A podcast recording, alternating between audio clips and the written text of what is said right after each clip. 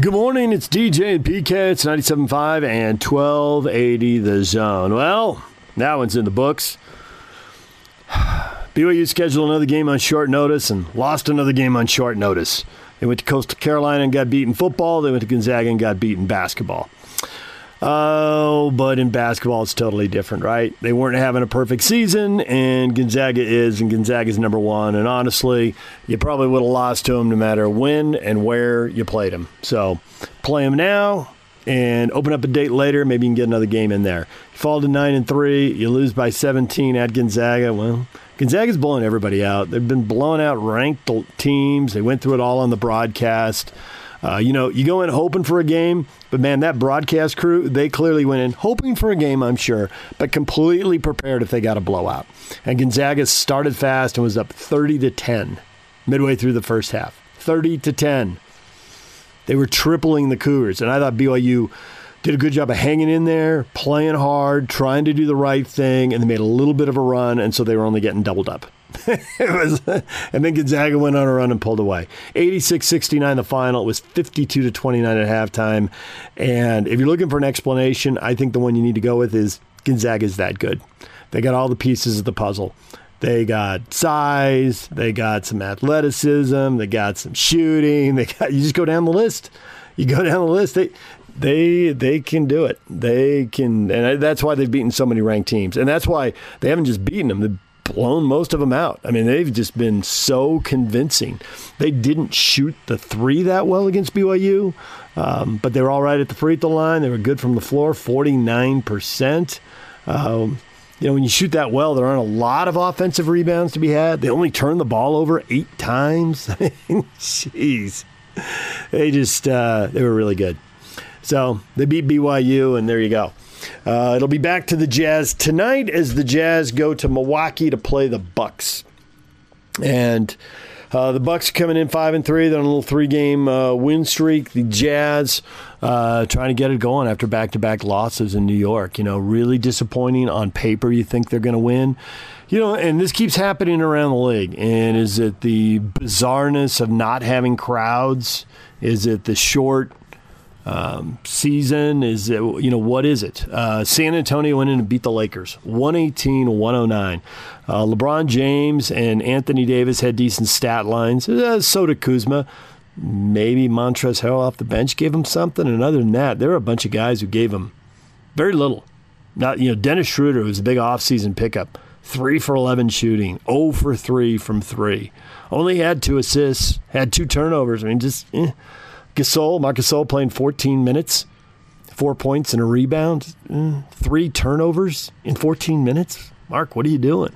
You know, you just go down the line. It's pretty disappointing for them. And San, and San Antonio came out shooting threes. I mean, they were just drilling them early in the game. I think they started at eight of ten, finished up hitting forty six percent of them for the game. Only missed one free throw. Sure didn't didn't give any points away there. Man, they, they call them free throws for a reason. You got to make them. And you know they were sixteen of seventeen, and and that's often. Uh, a sign of how mentally dialed in you are. Coaches will tell you that. And the Lakers are 13 to 21. They, they left a lot of points at the free throw line. So this stuff is happening because in no world are the Spurs better than the Lakers. I mean, that's just not happening. Um, and then there was another goofy score last night. Um, Philly, best record in the NBA, it's 7 and 1, gets beat by Brooklyn. And you want to say, oh, the same team that beat the Jazz. Mm, yeah, the same team if you don't count Kyrie Irving. He didn't play, and apparently there's uh, personal reasons, so he's going to miss the Nets game uh, tonight. And didn't bother Brooklyn. They went out and they win 122 to 109. You know, one thing that happens when stars go away is all the other guys get more shots. Now, over the course of 8 to 10 to 12 games, that's not going to carry it. But man, for one or two nights, it's a, a, lot of emotion. Guys get fired up, like, hey, I get to be the guy tonight. I mean, LeVert took 25 shots. Here's a pop quiz question for you: If Durant and Irving are playing, does LeVert take 25 shots? if I gave you 15, would you take the over or the under? I think you'd take the under. Harris came off the bench and took 19 shots. and he hit him too. He had 28 points. I mean, that's a game. 11 and 19. Uh, absolutely crushing it from three. Joe Harris was six of nine. I mean, have a game. So you just never know. I mean, there's uh, it was a light night. Thursday night usually is uh, with the national TV package. They usually don't put a lot of games on. And the Spurs went in and beat the Lakers, and Brooklyn went in and beat Phoenix. So good luck figuring that out, right? Uh, all right, DJ and PK, we got to take a break. That's a little bit of the basketball. We got more basketball to come. Actually, coming up next, um, we're going to talk with uh, the TV voice of the Utah Jazz, Craig Bolerjack, and get his thoughts on those losses in New York and how it's working out broadcasting, especially with the monster trucks in the building this weekend.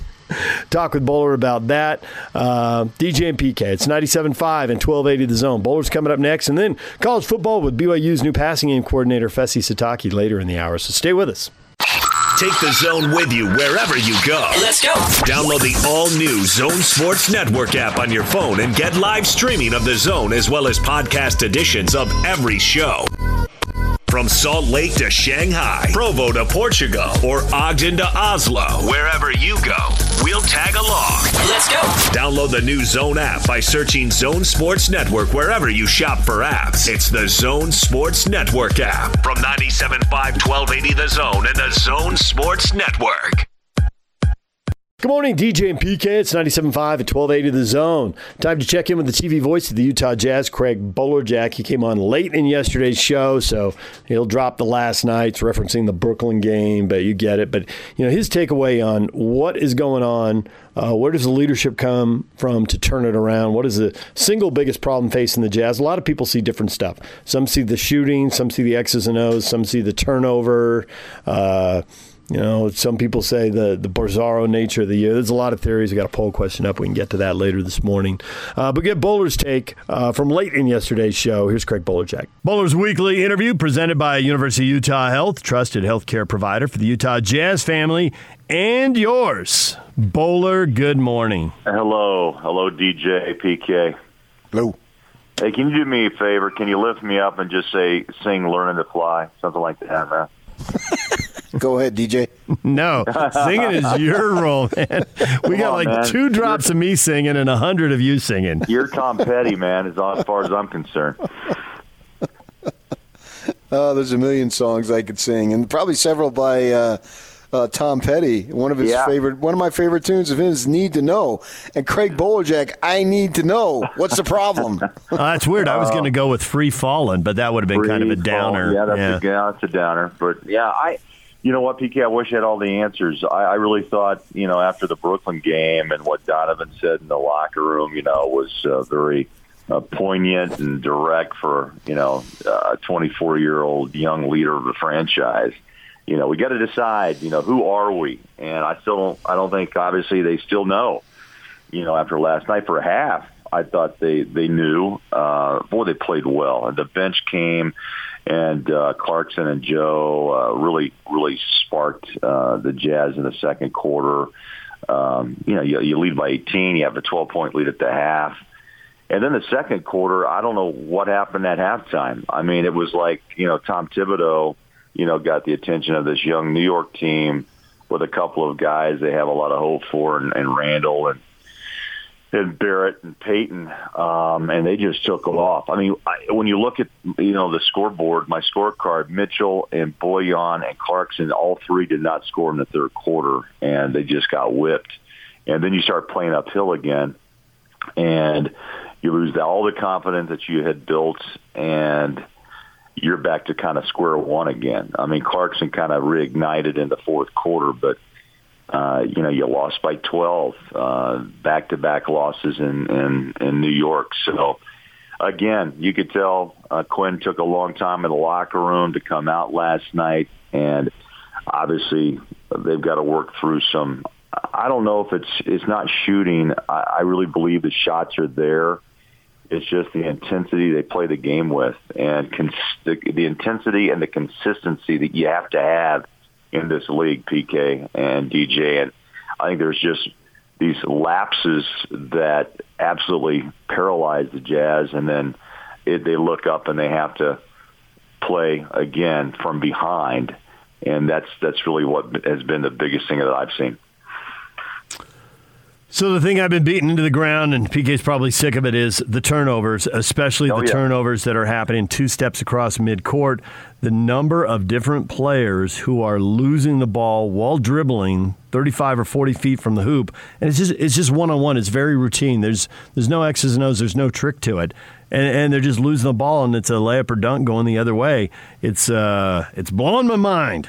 Yeah, no, you're right. You had seven between uh, the two guards last night, and uh, Donovan and Conley, and then Joe had four. You know, it, it's uh, it's it is strange, isn't it? When you you can almost see it, it's telegraphed, and they come across and make. I don't think. You know, I've always been told, and you go back to basic basketball, the old two chest pass, and if you're going to pass the ball, you make sure you put you know, that you get it there and it doesn't, you know, kind of find itself lost in space, so to speak. And those are just, you know, concentration plays that are costly because you you said it. Um, you know, you give it up at half court or after the first couple of bounces as you try to get in a mid, you know, to to, to the uh, front court and you pass it off. The guy picks it off and just run it to the rim. Easy baskets, and there was too many of those last night as well. But yeah, turnovers would be the other part of this. Uh, is the consistency. Now you go focus, concentration, and those sound simple, but I don't know if it's fatigue. I don't know if it's uh, the mind games of what the world is today. Don't know. Just don't know. But it, it's got to be fixed, or you're going to have a rough a rough go. So we as fans, we get caught up, and DJ likes to talk about how we ride the roller coaster, and I can't argue mm-hmm. with him, even though I love to argue. But obviously, he's right. And you, maybe not this year, but you've been around the players for so many years, and the coaches and all that. How much did they get caught up in a roller coaster? That's a great question, PK. I, I tell you, they they always speak the speak or the player. You know, you always say coach speak, player speak. Look, there's always that I think built-in mechanism of look, we're good. Uh, what was Ricky Rubio? Never too high, never too low. And I, you know, I think to keep your sanity to some to, to some degree, PK, you have to take on that mentality. But at the same time, you know, when game time comes, I think all fans always believe that you got to be focused, and you know you get into this pace scale discussion of how can they not be. But you know what? Still, the human factor plays a factor, right? Uh, yesterday's events, I don't know how it impacted uh, some some teams. Before we went on the air last night, I was reading that some that were considering not to play, some decided to play, some showed solidarity. You know, uh, in a circle last night. I mean, there's a lot of issues going on, and I'm not sure how much that impacts, but um, I think it's still part of the discussion, even today. I mean, the COVID, the BLM, last night's uh, or yesterday's, uh, you know, situation at the Capitol. Uh, I mean, the world is in a crazy place, and basketball. I was sitting there last night thinking, okay, I've got to find my mood too uh, to try to do this. And I, I think it, it impacts PK. I really do. I think some of the things going on impacts, but fans don't want those excuses. I think that's the point. Is that it still is that getaway entertainment escape from what we're dealing with.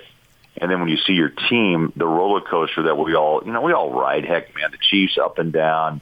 Uh, Well, most of the, you know, uh, that's my team, as you guys know, and you know, it's it's it's it's something you you hope every time they hit the field or the floor they're going to win if that's your team, and you do ride the highs and lows, and sometimes you forget that the players ride highs and lows too, and I think that's just where we are in society right now. No excuses, but I, I think these guys are having some problems focusing, and you hope you hope they find a way. You hope they do. So we have had some uh, some of our listeners point out, hey, uh, Miami, Portland, Denver, Utah. I'm leaving somebody out. Uh, all, uh, Toronto, all underachieving Toronto. right now. All teams Right. that have been to a conference final or an NBA final in the last two years. And the Jazz aren't in that club. Uh, but nonetheless, they've been a playoff team. And that these teams are underachieving is there something about the short offseason, lack of a training camp, what's going on in the world, why it, it- the NBA is not perfectly predictable, but it's ballpark predictable. We know who's great, we know who's Right. good, we know who's average, and there's a couple surprises. But to have five teams underperforming like this, that's weird. Yeah, and then you got some other teams overperforming. I mean, look what you know New York's done. They've won, you know, five of their last six and three in a row. And Tom Thibodeau's a rookie coach. Uh, you know, look what Brooklyn's done with Steve Nash. I mean, you expect with the talent level they have, but still without Durant. Is my point is that they play on. That's the depth uh, that they show. The Jazz are 500 ball club, four and four. And you know, Donovan said last night that there's a they get off to a slower start. Fans know that. But I think, again, DJ, when you come talking about the Jazz specifically, there is no really transition for them this year. The only change was Derrick Favors, per se, uh, and a couple of draft picks and a free agent, um, and Shaq Harrison. Bottom line is the reason why I think Dennis and the Jazz kind of stayed this way was really they had to sign two of their cornerstone players, right? And they got Faves back and, and signed Jordan Clarkson. Um, the point is that they felt comfortable that that transition you speak of wasn't going to be at a high level. They knew they know each other. The the whole system is in place, and maybe that's why the surprise of of the way the Jazz are playing. Because look, Joe knows favors. Joe knows Rudy. Mike Conley's adjusted now from his time in Memphis, and so there was no plan for any type of slow start out of the gate. They, I think that I think a lot of people felt like the Jazz would be ahead of the game because they knew they knew each other. Look, they're four and four. They're not one and you know one and seven, but still, I think what we we've watched is the surprise of the turnovers and the inability to be as consistent uh, as Donovan is keeps saying. We got to find out who we are and be that. And I think that's those are surprising comments from a team that really should know each other because they kind of dedic- they hang their hat on being tight, close locker room, uh, good you know, good friends, and that that does make you kind of scratch your head wondering why they haven't uh, uh, they haven't found that that consistency that we're all you know waiting to see. So you talk about that good friendship. We were discussing this in a prior time. It's uh, sometimes you need some guys to take the lead and have tough conversations. Is Donovan Mitchell at that point where you think he can do that? Well, I know he's. That's another great observation, PK. Look, he's a friendly guy. He's a motivator. He's a he, he'll pat you on your on your butt, your head, whatever you need to just uh, you know get you over the hump. But, you know, you bring up a good point. Who's the nasty? Uh, who's a guy that can really close the door and, and and sit down and say, "Hey, this isn't the way it should be." You know, I, that's that's something uh, that this team is tight, and that may be one of the, the lacking features is having the bad guy who can step it up. Maybe is that Coach Q's, um, you know, role? Most likely. The, the door was shut for a long time last night, and of course, the coach uh, is a guy that has to talk the talk. Um, I think you have a leader in Donovan, but at the same time, you know, how nasty does it have to get sometimes where you have to, you know, call a player out or tell it the way it is? And PK, you know, I'm not behind those doors. Uh, I wish I could be sometimes, but that's that private area that very few ever get to reach. And uh, you know, my my comments are really just what I see uh, when we when we when we did travel or when I got a chance to talk to guys, and you really get to know them better on the road, and that's just not happening right now. Both the statues could do it, couldn't they?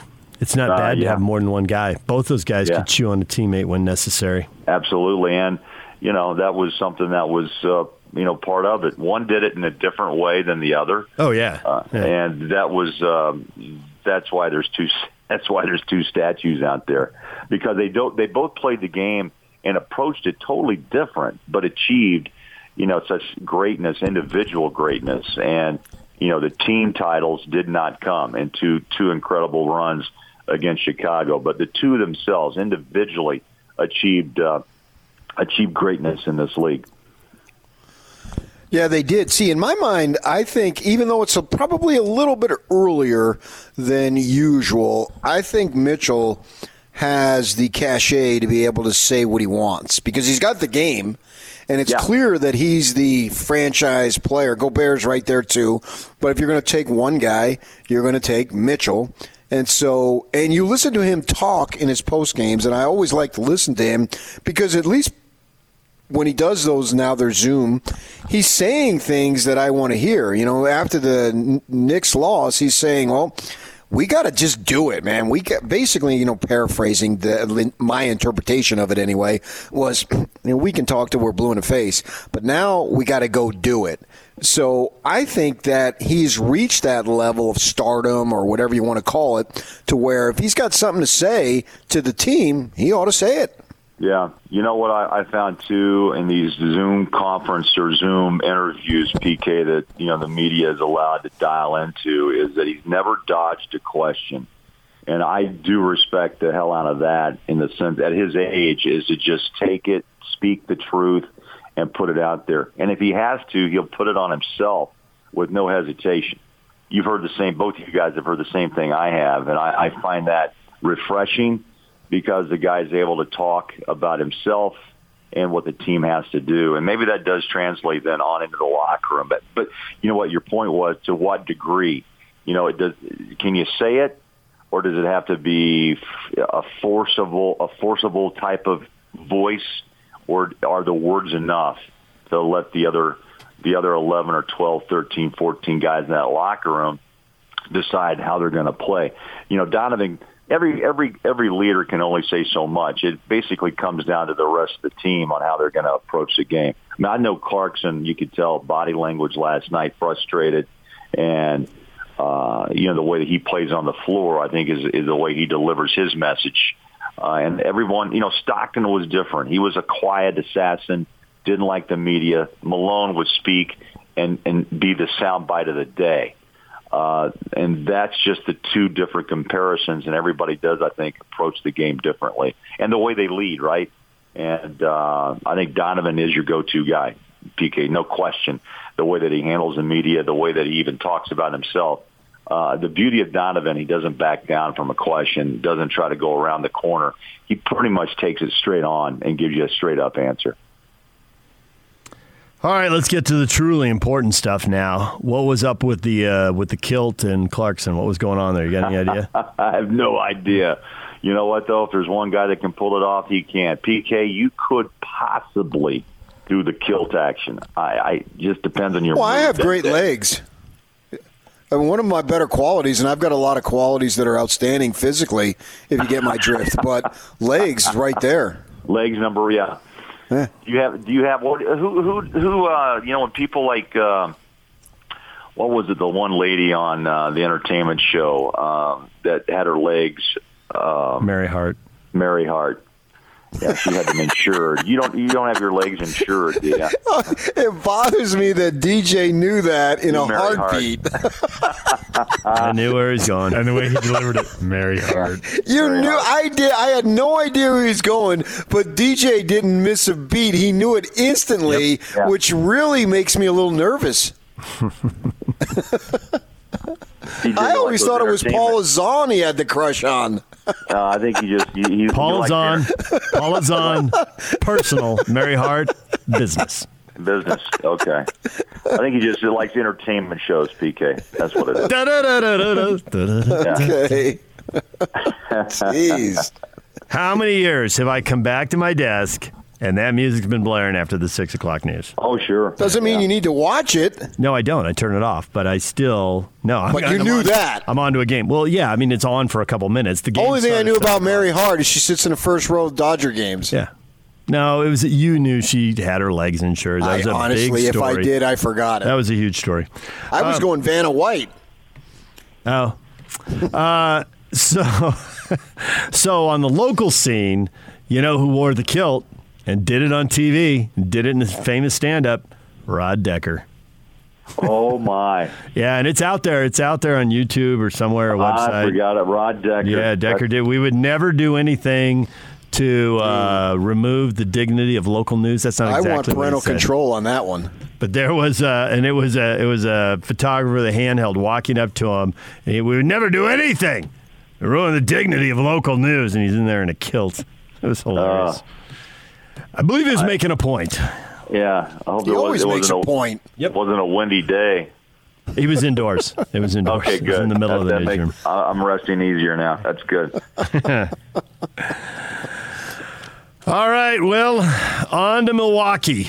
On At to least Milwaukee you're you're better rested. You're better rested this year. Think of all the late night flights and uh, Oh. 2:30 a.m. hotel arrivals that you're not dealing with.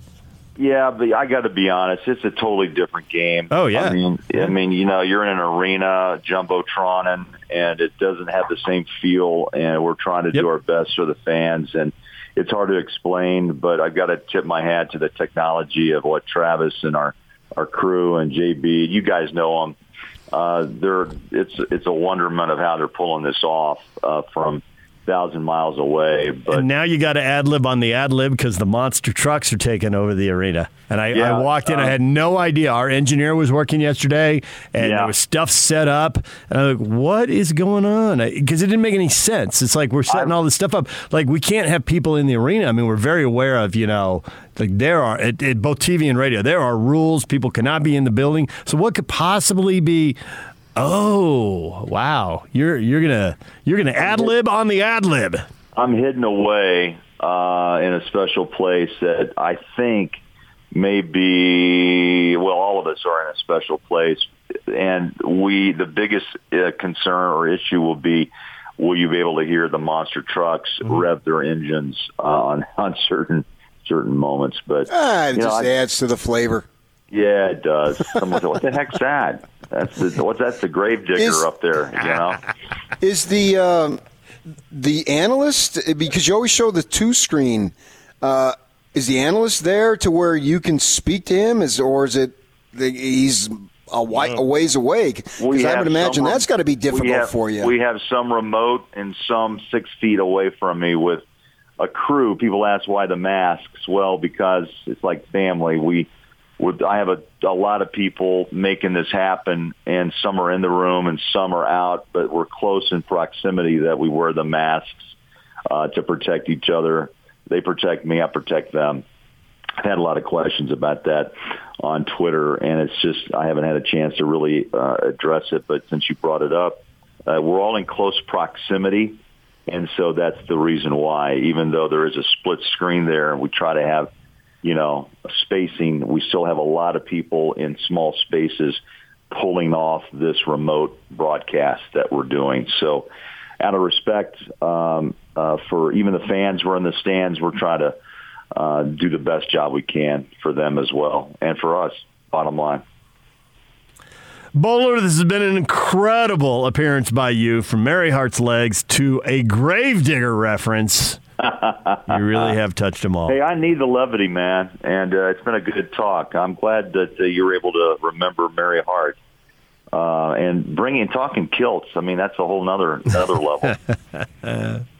All right, as long as we don't have to talk turnovers again. Well, we will. PK, we will the at best some part point. is but- if you can take us out with a little Tom Petty, man. Yeah. it'd make my day. Well, this is for the Jazz going to Milwaukee. Now I won't back down.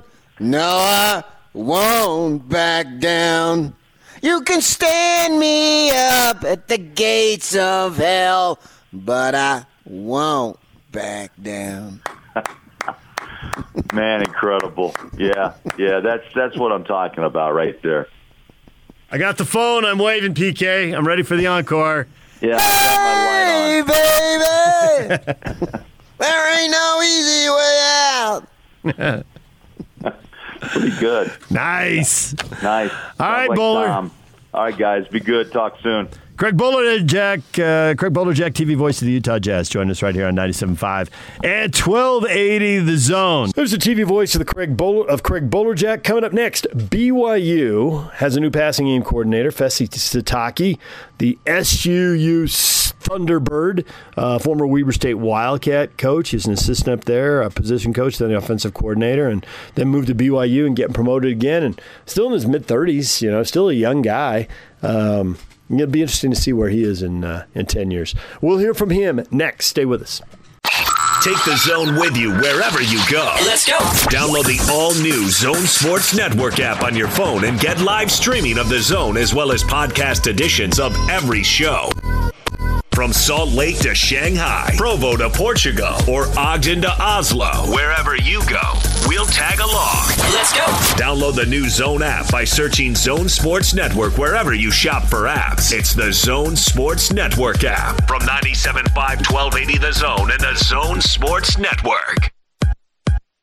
Good morning, DJ and PK. It's 97.5 and 1280 the zone. So BYU is shuffling the coaching staff around with Jeff Grimes taking the offensive coordinator job at BYU. That leads to a promotion for Aaron Roderick and a promotion for Fesi Sitake as Roderick goes from passing game coordinator to OC. And now Fesi Sitake gets to be the passing game coordinator. And, you know, by all accounts, a bright young coach. We don't get to interact with assistants very much. They are fairly well protected. Uh, but you do hear stuff and uh, and he'll be out he'll be out in front a little more now as passing game coordinator I would expect. Um, and you do hear stuff and and you know we've heard he's he's a bright young coach with a good future. Uh, We've done stuff and talked to Jay Hill. Jay Hill speaks highly of him, and he keeps moving up, keeps getting promotions. You know, people can say anything, but it's interesting what they say. But then it's always interesting to see if the actions match the words and back them up.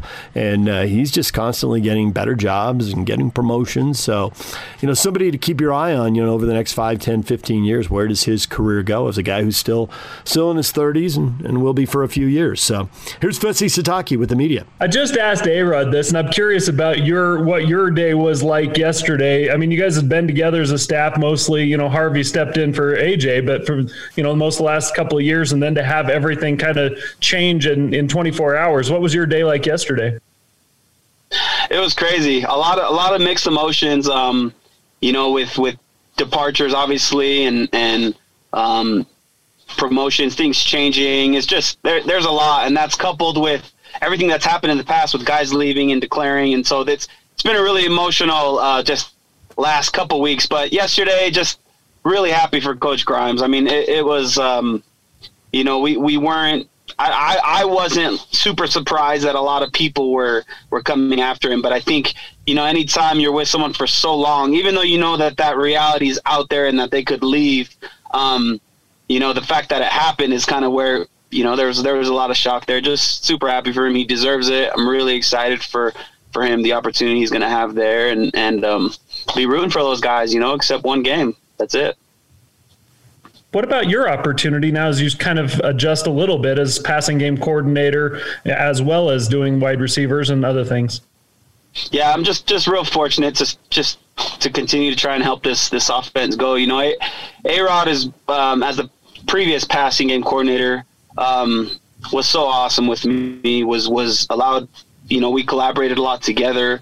Um, you know, he was always great at, at um, you know, asking me things, my opinion on things. And so I, I, I was just blessed to be, you know, a part of the passing game. And that was, that was just credit to, to, to A-Rod. And so, you know, now that I've gotten that title and, and, um, you know, I'm probably just going to take an even more active role in that. And, and, you know, I don't think we'll skip a beat in terms of the passing game just because we've, he's been so great, you know, incorporating, um, you know me in the past.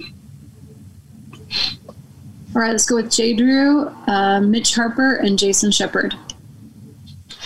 Jesse, with losing uh, Dax from the receivers room, can you kind of sum up what what will be kind of the characteristics of the receivers you have coming back?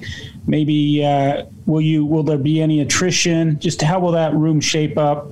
Obviously, Gunner and, and Neil will be your, your main guys, but who else will be out there to fill Dax's shoes?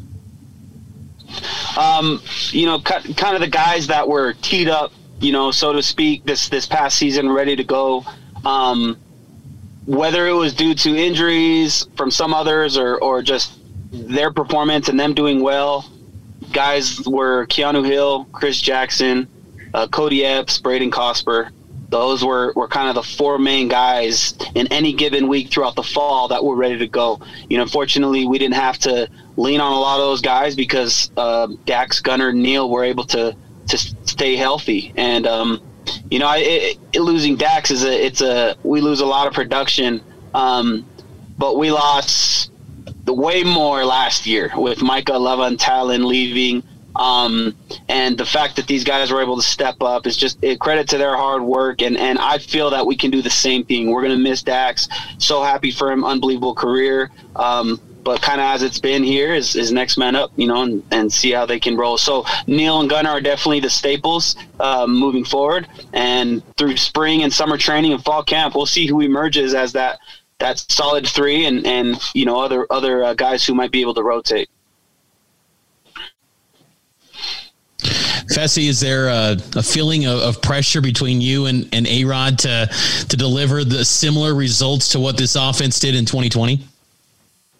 I think I, I kind of um, in fall camp. I remember a pressure question being brought up. It was under uh, under a uh, it was in a different way, but my feeling on pressure and coaching is if you don't feel pressure, you're not in a good place. And to me, that pressure is not coming because we have to replicate a season or stats or certain, you know, that, those things will take care of itself. The pressure is, is, uh, comes from how much we want to give these guys, these players, uh, the opportunity to continue to see success because that's what it's all about. It's about them. And, and so that pressure is, is stuff, you know, we're putting on ourselves the right type of pressure that keeps you motivated and going and, and thinking about that big picture, which is the players. What can we do to give these guys a great success, successful season, help them progress and, and accomplish their goals, you know, whatever that might be. So that's kind of where the pressure is coming from. Um, you know, not so much trying to trying to replicate anything that's happened in the past. You know, what becomes the the timeline or the next steps for the offensive staff between now and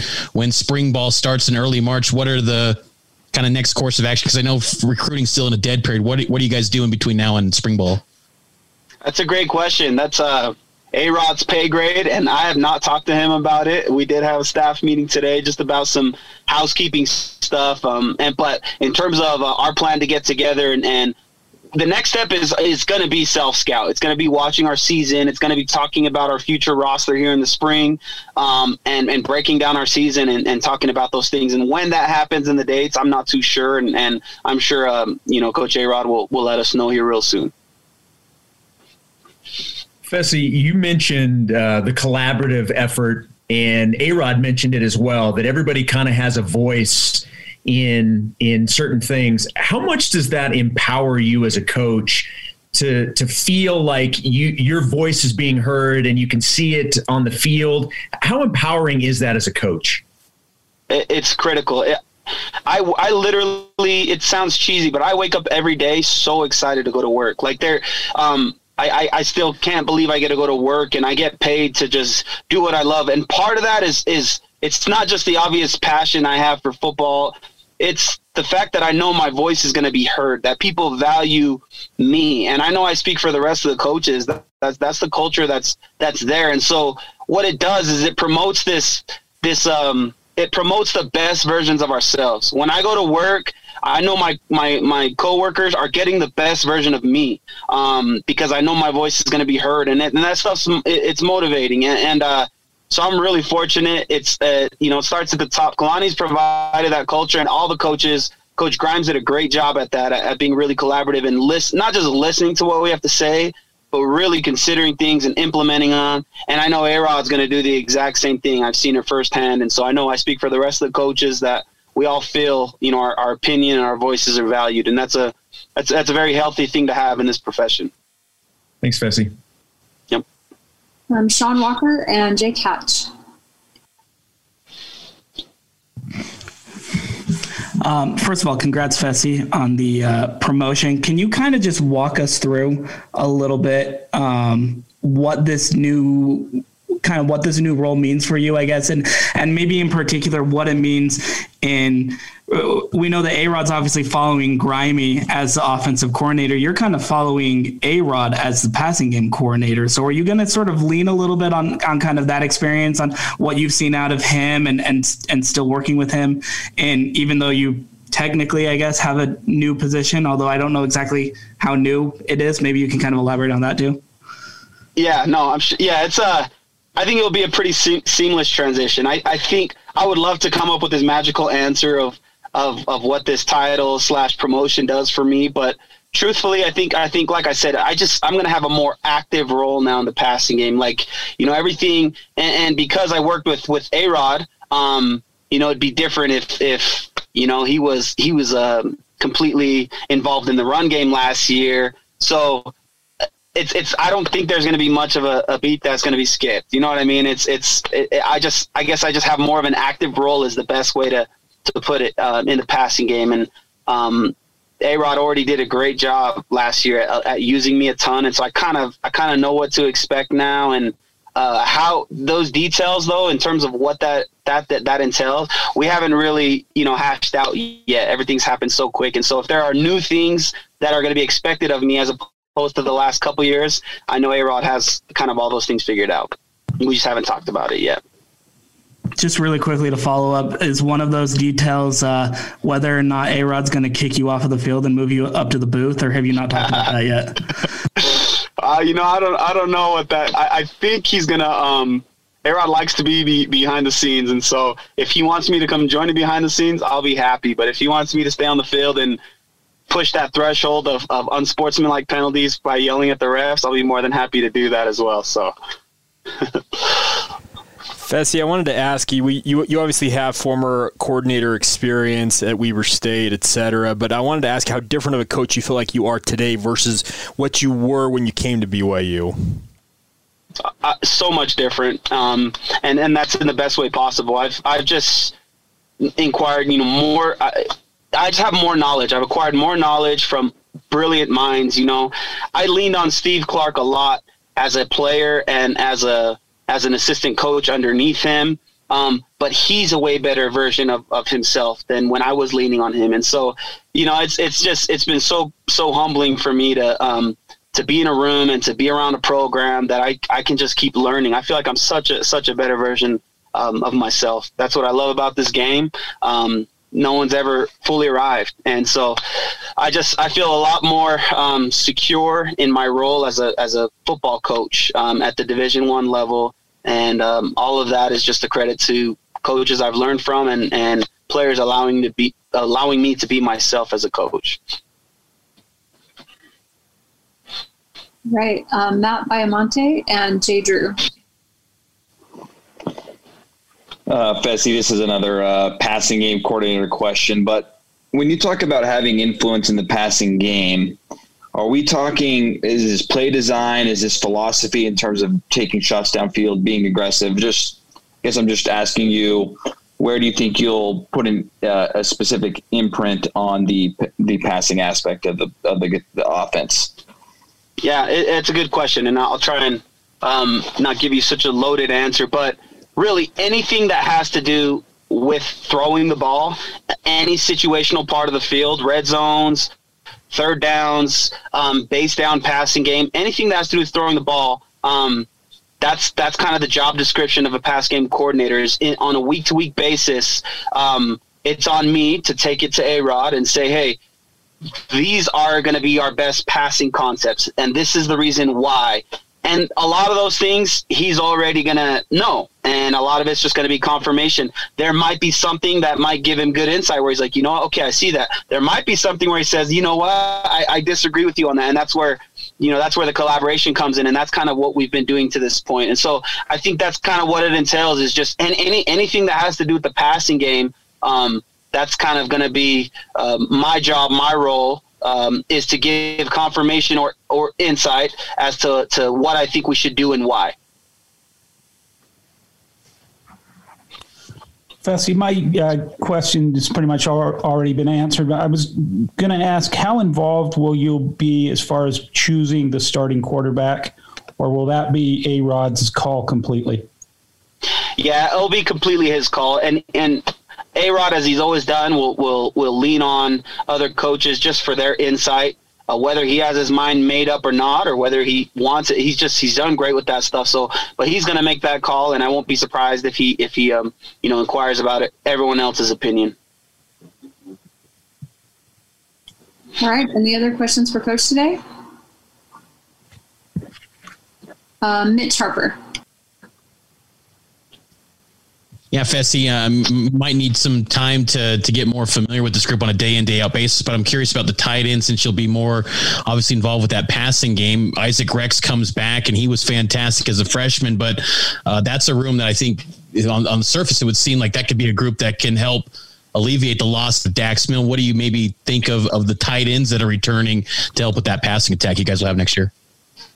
Yeah, they're, they're only going to get better. We saw we saw so much out of them, and Coach Clark has done an unbelievable job with that room. And I think we're just going to continue to see be- better versions of them, and and that's without you know the addition of guys like Dallin Holker, Chase Roberts is going to come back and, and could you know add some value as well. And so that that tight end room is there's a lot of weapons in there, and there's a lot of um, you know types of personalities, skill sets, bodies that that we can continue to to to be multiple on offense and give defenses a hard time. And that, that happens at the tight end position. We have enough receiving threats there. We have, we have enough maulers. They're smart. So they're, they're as critical part of a role as anyone in our offense and what we're able to do. And, um, you know, I'm super excited about their production and their production they're, uh, they're going to continue to give our offense. And you mentioned just a quick follow up. You mentioned Chase Roberts. Will he be uh, enrolled in this winter semester, or is he is he going to be available for spring ball? How how is that going to work? Yeah. No, he, will he'll uh, join us in the summer, um, getting back in, in shape and everything. So he he uh, gets home around March, I believe, um, and will join us in the summer. So excited for him. All right, thanks. All right, let's take the last question from Jared Lloyd. Yes, you touched on this a little bit, just about the the the coaching carousel and things changing a lot during this time of year. I guess there's still a possibility. I don't know how what the possibility are that there'll be changes moving forward for the offensive staff. But how big? How do you describe how big it is to have the coaching continuity, be able to have the you know the the same guys doing a lot of the same things? It's it's um, it's critical. Um, you know, I compare it to the players and and leaving for the NFL, for example. If you go back before a season last year, our our our biggest asset we had was experience and continuity. And I think what we saw a lot of this year was a product of that, of chemistry and experience, um, and and that's why I thought we were so successful, you know, in all phases of the game. Um, and guys leave, and we had guys who had a chance to stay, and guys who declared early, and that happens. And the same thing is with coaching. Um, it's a luxury to be able to maintain a staff for a certain amount of time.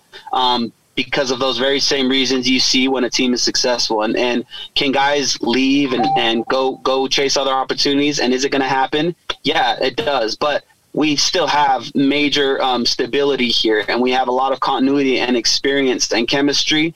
Um, and that's why I'm, I'm super excited, you know, for the opportunity of our, our whole offensive staff and our team.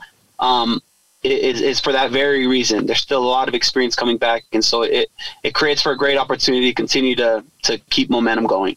There's Fesi Sitake with the media. All right, DJ and PK get a little uh, earful there from the new passing game coordinator. We're going to take a break, come back with what is trending on a Friday. Big weekend, a lot of NFL playoff games to look ahead to, some college basketball to look ahead to, and obviously the Jazz playing tonight in Milwaukee and Sunday in Detroit. So we'll get to all of that coming up next on 97.5 1280 The Zone.